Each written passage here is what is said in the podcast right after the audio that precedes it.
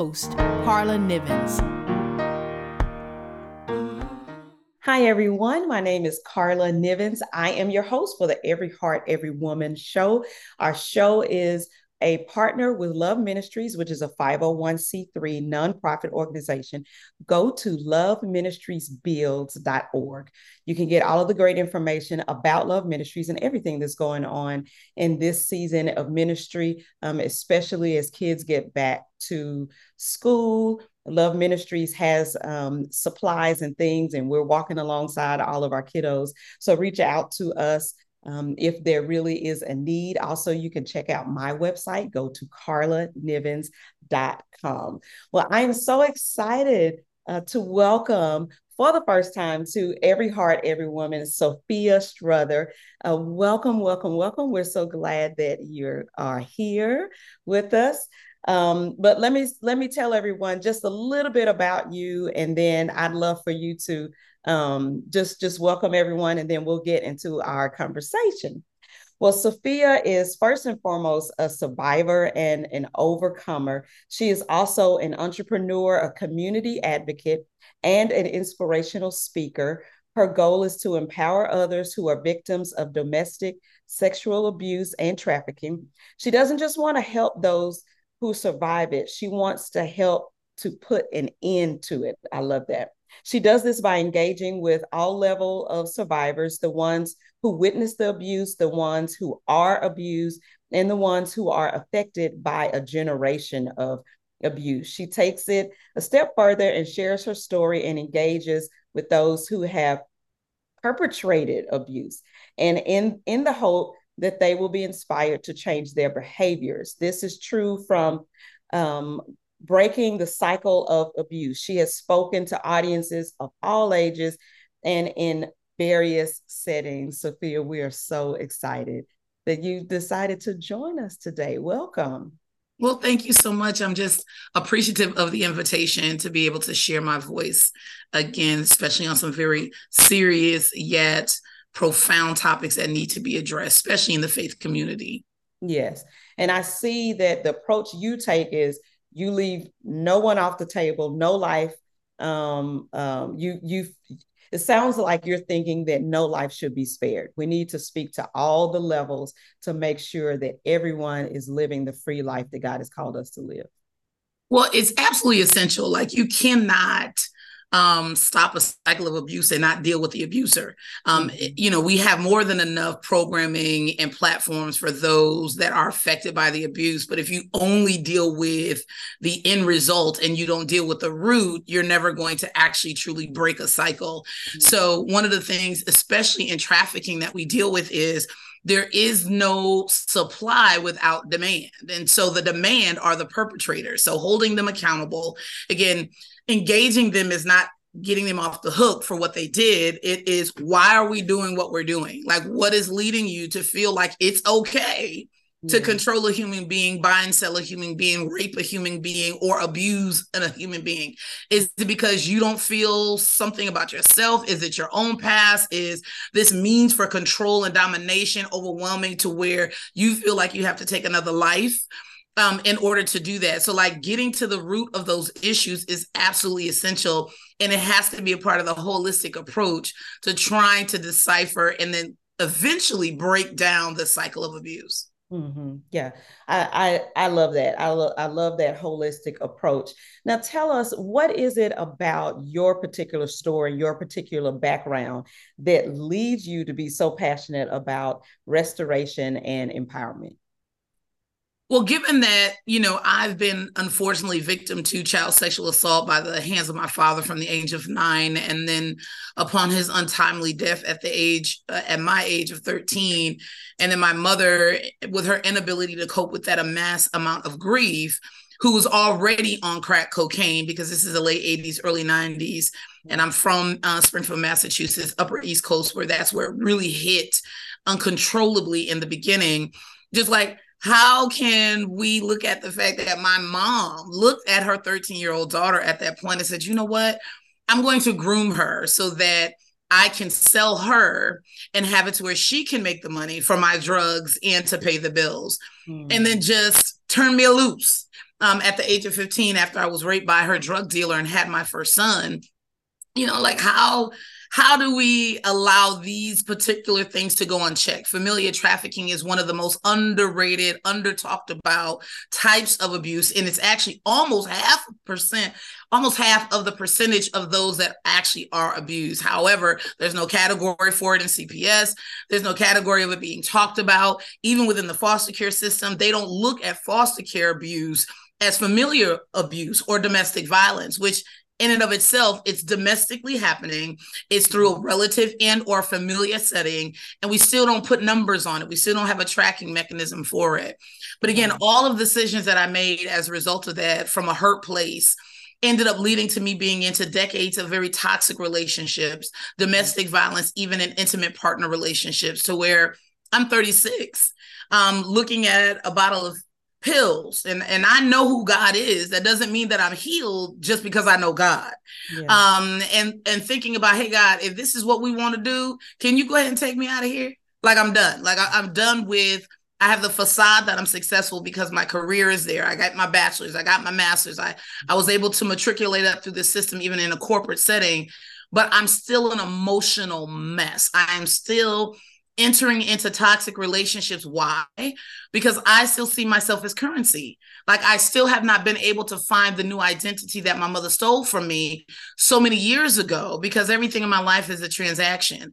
And so many of us, you don't have to be trafficked to not have an identity, to not know who you are and know your value and your purpose, to where you continue to make these habitual decisions of currency Mm-hmm. Like you have actually allowed yourself um, to be demoted to a status that is not what God has for you. But again, mm-hmm. until you realize that these decisions you're making are in a hurt place and stop blaming yourself as if you are the circumstance, you continue to be in this vicious cycle that you come out of it feeling depleted every relationship every interaction even within your family. This is not just intimate partners even within relationship ties that we feel like well you family so i have to subject myself to abuse.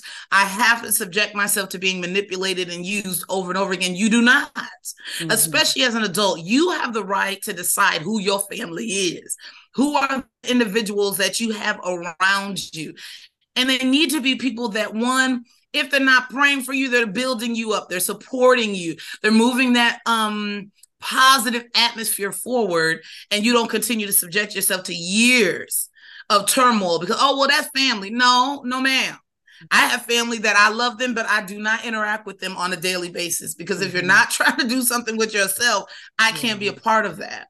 And so that is kind of what propelled me with all of those dynamics to say, I didn't go through all this hell for me he didn't allow me to live and be resilient through those types of um, traumatic ordeals just for me.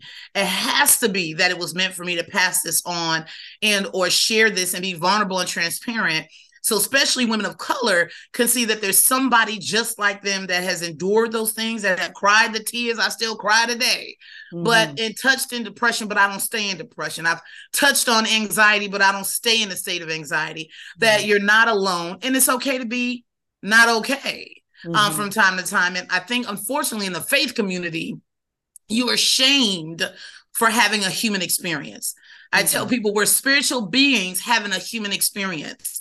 And it's okay to to really touch on all of those various emotions of fear, of anger, of feeling destitute some uh, sometimes, of feeling like I don't know what to do. That does not mean you don't love God. That does not mean you don't trust God. That means you're human, just like Jesus. Mm-hmm. Um, I'm in the garden. I'm sweating blood yes, like yes. sweat. Yes. If yes. it be your will, the act of Jesus saying nevertheless mm-hmm.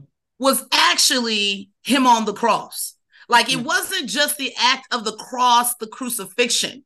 That act actually started in the garden when mm-hmm. he said, Nevertheless, mm-hmm. I'm going to forge forward and put myself through humiliation, through ridicule, through excruciating torture. That's mm-hmm. not just pain. They tortured that man. Mm-hmm. mm-hmm. It was the not, nevertheless. And if we say that even in our lives, you don't have to be hooked on no cross and be a martyr for the cause. You mm-hmm. just have to say, in the midst of what you're going through, nevertheless, I'm going to forge ahead. Nevertheless, I'm going to wake up tomorrow. Nevertheless, I know that this too shall pass. Yeah. That's when we start becoming overcomers. Even though we don't see it, we're saying nevertheless until it comes to pass. Yeah. One of the things that I say to myself every single day, but not just every single day, I say it um, really as often as I can because I'm using it to renew my mind. Mm-hmm. So, you know, I say it over and over and over and over and over again. One of those things I say is, you know, my life is on this crooked path, it's on this path and it's not straight, it's going all these jagged ways. But I remember and remind myself that the Lord is with me and the Lord is leading me through. That is my nevertheless. Mm-hmm. Like the Lord is leading me. I know this thing looks crooked. I wish it were a straight path. I wish it, you know, had some trees over it and I was, you know, like I, yeah. I'm walking on the and skipping down on the easy street, um, you know, down the yellow brick pathway. But nevertheless, you know, right. I know that the Lord is with me and I know He's with me on these curves and on this jagged stuff. And He's leading me through and He's got something for me um, that as I'm experiencing this, I'm getting ready to be an overcomer and I'm getting ready to share this thing with someone else so that um, that they can too. So I love that. I, I love that. And I was honestly reading Mark this morning, the book of Mark um, this morning. So I read that about um, you know, Jesus in that garden, you know, telling his disciples, okay, y'all stand over there, y'all watch and y'all pray. They couldn't do that. They kept falling asleep on him, but he's in there just, and you can just feel just that angst and just that, you know, that humanness coming out. Just, you know,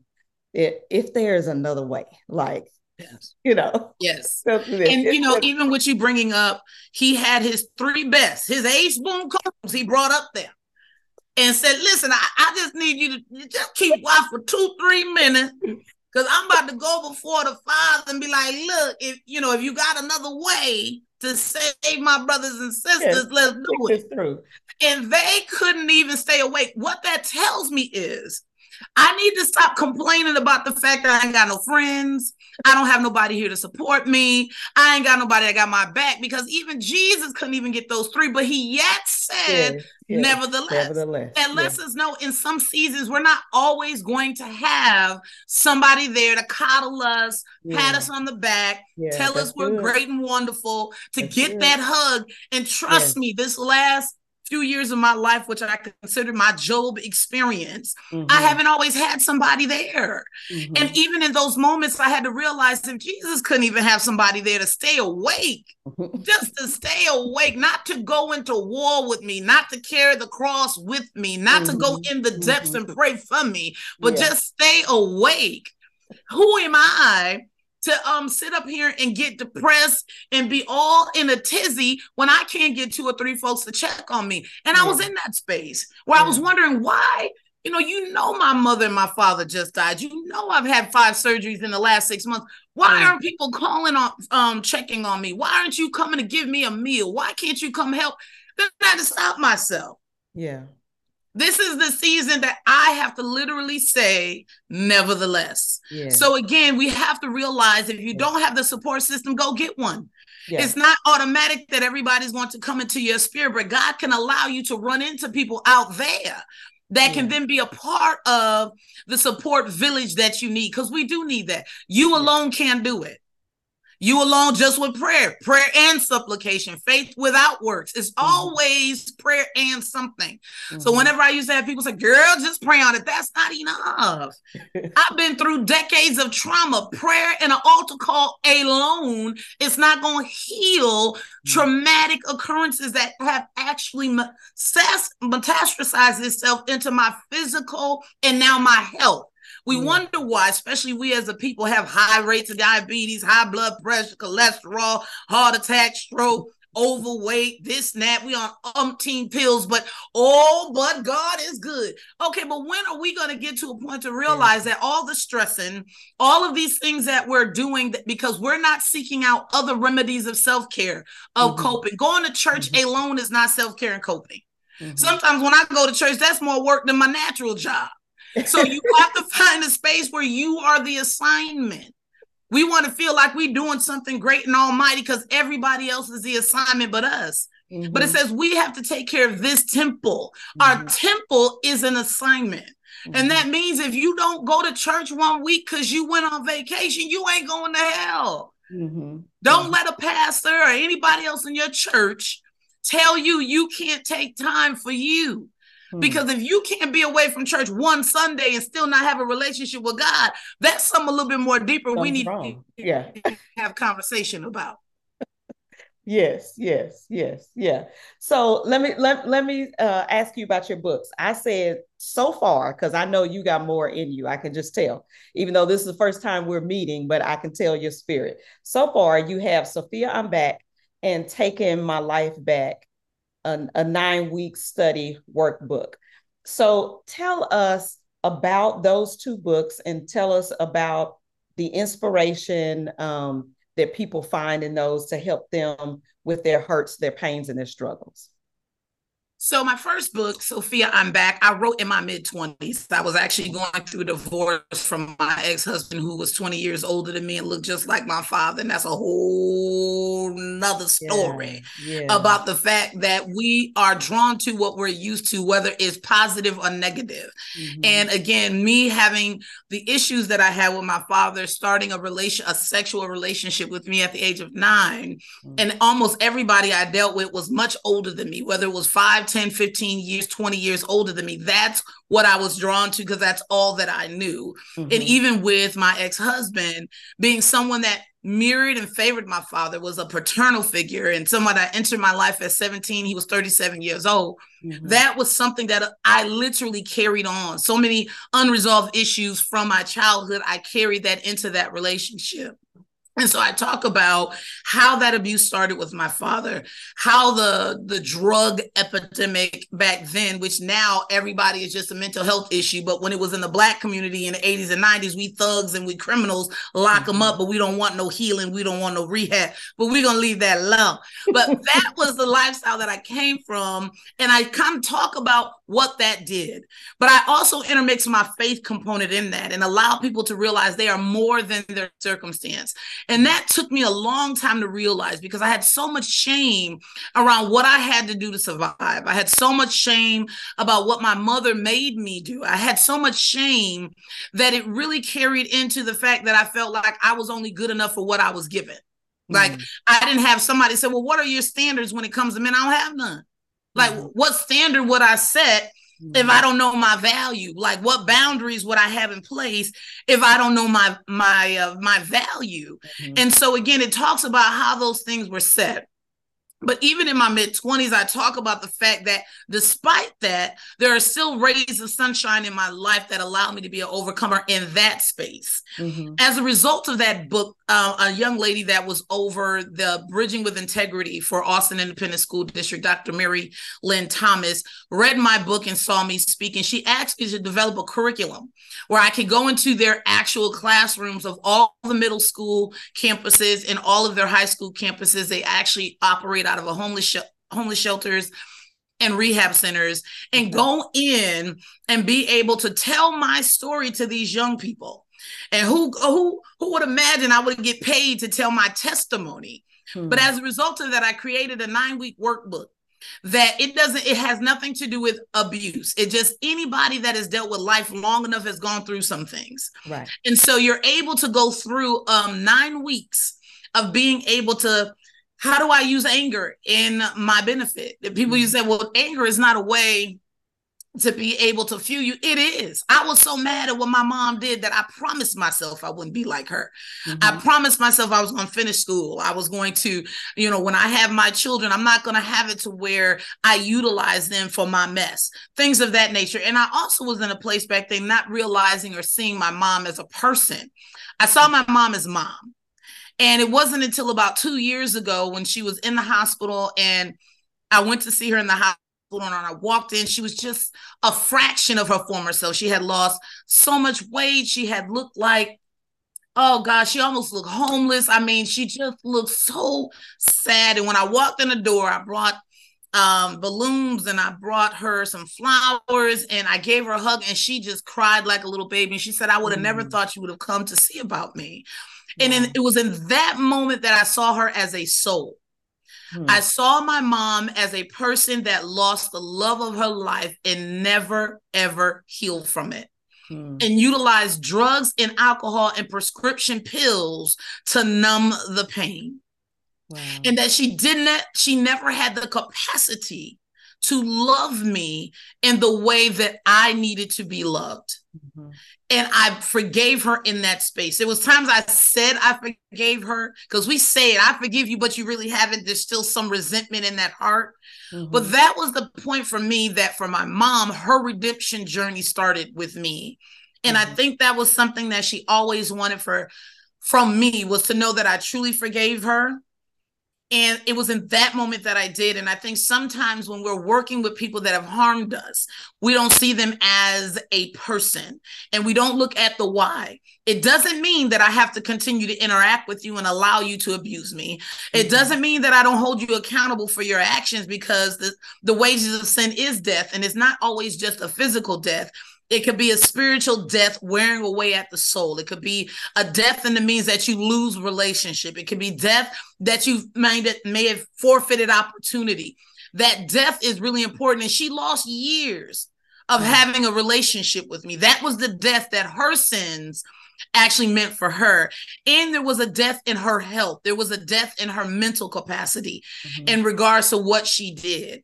But for me, I had to learn to love her for who she was and not put expectations on her that are not what she can give me because that will continue to set me up for hurt and disappointment. And I'll never forget, I listened to a snippet, TD Jakes interviewed Oprah Winfrey. And Oprah Winfrey, and I actually shared it on my Facebook page. And Oprah Winfrey asked um, TD Jakes, why couldn't my mother love me?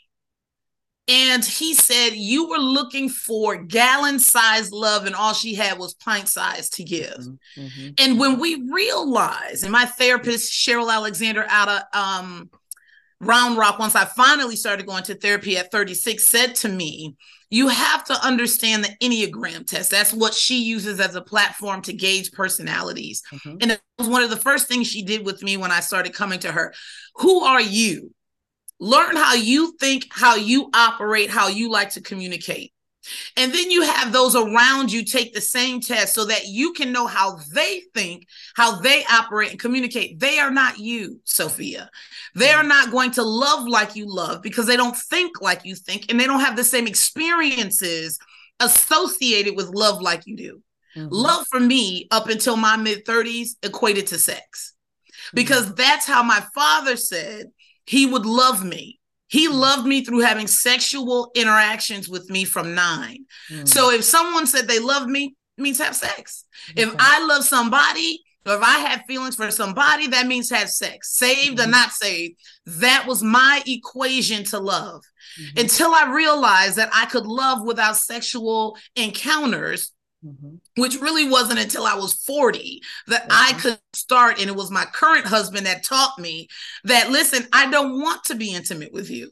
And I couldn't handle that at first because all I knew, my love language was sex. Mm-hmm. And until I could deprogram and realize that that's what it was, I dealt with decades of empty and toxic and unhealthy relationships. I didn't know who I was. I didn't know how to best communicate who I was or to realize that, oh, if people don't do for me or call and see about me, it doesn't mean they don't love me. Mm-hmm. Their way of showing love is actually when they see me in person, embracing me or when I call them interacting in communication or mm-hmm. in ministry, it's no, they're not going to check on me when I'm not at church. When, when they see me, oh, sis, I love you with the love of the Lord. And mm-hmm. I couldn't understand it. I've been sick. You ain't checked on me how you love me. But I had to realize everybody does not love the same. And mm-hmm. I can't put that expectation on them. And mm-hmm. I feel like if we start to understand that, oh my gosh, what a difference us feeling like we're in it alone or people got something against us or they're out for us, it will change the fabric of how we interact with everybody in our lives, including our children and including family. Yeah. Now, let me just say that you are um, so fantastic about being open and about saying the true things. Like, say, I mean, people may cringe, but you said it, and mm-hmm. it is the mm-hmm. truth, and it needs to be said, and we need to hear it, and we need to take it in and think about it, you know, in in a in a deep level. So, um, I, I, I just want to thank you for that, for for being so open, and I want to ask you about um, you have a symposium coming up on October 20th through the 22nd. It is called Learning to Exhale Symposium and Retreat. Um, I can already tell that people are going to leave here um, with a great perspective about themselves, and they're going to leave here with still with some work to do. Um, but you you tell us more about it and more what um, you hope for it to be and and who is it that needs to sign up that needs to go and sign up for right now yeah so about five years ago i had had to have an emergency surgery and i was just i was laid out for a little bit and I was feeling like I don't really know where to go. This was right after I started counseling um, with Cheryl. So I was 36. I was going into my 37th year of life, and I'm just figuring out like what what is it for me? Like how do I turn things around for me? Mm-hmm. And God dropped in my spirit the learning to exhale restoration strategies. And it was a three prong approach of how to find your voice, embrace your now, and exhale for your future. Because I have been holding my breath for so long, mm-hmm. you know, waiting for something. I'm waiting on things to happen for me as opposed to making them happen for me with guidance from God. So when I say making them happen for me, again, faith without works mm-hmm. is that which mm-hmm. implies mm-hmm. we have a role to play. Absolutely. You can't just go through life saying, well, God will work it out. You got to do something alongside right. this process. You you can't sit on your behind and everything be handed to you on a silver yeah. spoon. It don't and happen like that. You. He's telling you, you know what you're supposed to do. Yeah. That part. Mm-hmm. My thing is just like with a job. Mm-hmm. Okay. You got bills to pay. Mm-hmm. You can't sit at home all day and say, "Well, God's gonna pay them bills." Hey, go to God. No, ma'am. Get your tail up and go to work. You got right. to clock in every day. You got to put some things into it. God can grant favor. Mm-hmm. With a particular company or job or whatever you're trying to do, he can grant favor with mm-hmm. your customers and clients, but there's still work that has to be done. There's planning that needs to go into it. Yeah. And so, with these restoration strategies, he gave me a three prong approach. The first one is to catch your breath. Sometimes you just have to stop, sis. My brother, stop. Mm-hmm. Like we're going through the motions with no plan and no purpose. Stop. You trying any and everything trying to be like the Joneses. Stop. Mm-hmm. What is it? Where are you at? What where are you at when it comes to your personal life? When it comes to your familiar ties, your friends, your job, your finances? Mm-hmm. Again, if you live in check to check and you in your 40s, it's a problem. Mm-hmm. If you live in check to check and you 40 plus, period, it's a problem. Mm-hmm. So where are you at? Where's your mindset at? The mind matters, but what the mouth disrupts. There is mm-hmm. power in the tongue. You can bring life and death upon yourself. And so you have to catch your breath. After you catch your breath and you just stop a second, then you go into the waiting to exhale phase of your life. That's where you start to plan. And I talk about planning for your Fab Five. That's planning the circle of friends, the circle of family that you have, your faith component, whatever that may be. I'm not here to dictate who you need to believe in. You just need to believe in something. Mm-hmm. I personally believe in the power of Jesus Christ. But mm-hmm. I'm not here to tell somebody that doesn't don't come because my lifestyle may rub on you a little bit. Mm-hmm. And you mm-hmm. might be able to see that, oh, wait, wait a minute, the faith strategy that she has actually might work for me too. Yeah. Then you got to look at your finances where are your finances at? You trying to have seven figures in your life with a five figure mentality. It's not mm-hmm. going to happen. Mm-hmm. If you living for your um your taxes at the beginning of every year, that's not living because you need to get to a place where you're trying to figure out how you don't pay Uncle Sam.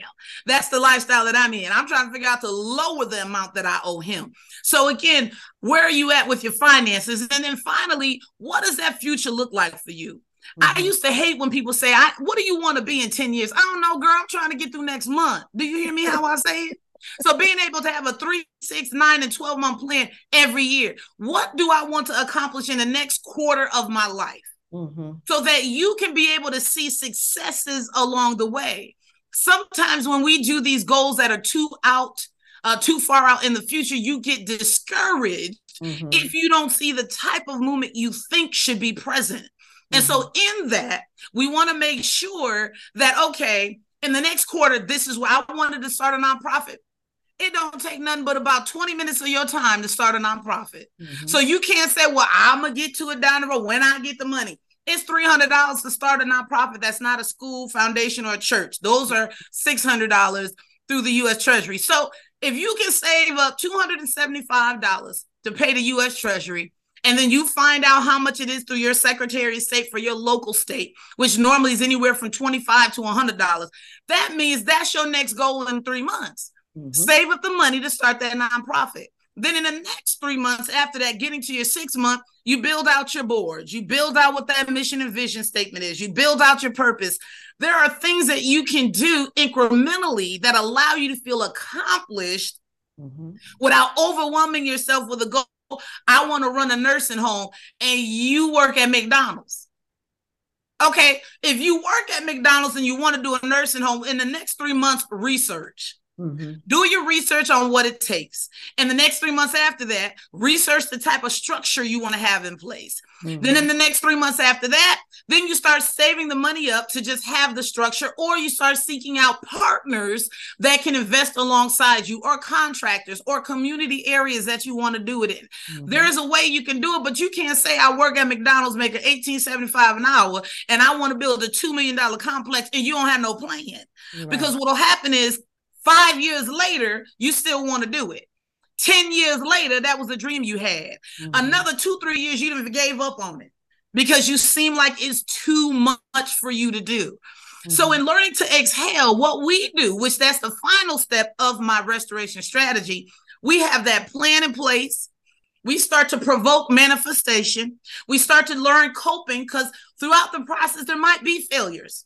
Absolutely. There might be rejection, and that rejection may not be a negative thing. There mm-hmm. was times I was rejected, even in relationships, and I thought, "Oh my God, I'm never gonna be loved." But God had that ram in the bush, and that was my husband. Absolutely. And I thank God. I mm-hmm. thank God I was rejected in the past mm-hmm. because I wouldn't have met him. I'd have wasted more years on somebody that was not for me. Mm-hmm. There was times, even in career, I wanted to do this, and I was rejected. And I thank God because I would have never invested in myself for this company and became a multimillionaire millionaire five years after being homeless. There is reason for everything. Yes, yes. And so having a plan in place is what we talk about at the Learning to Exhale Symposium.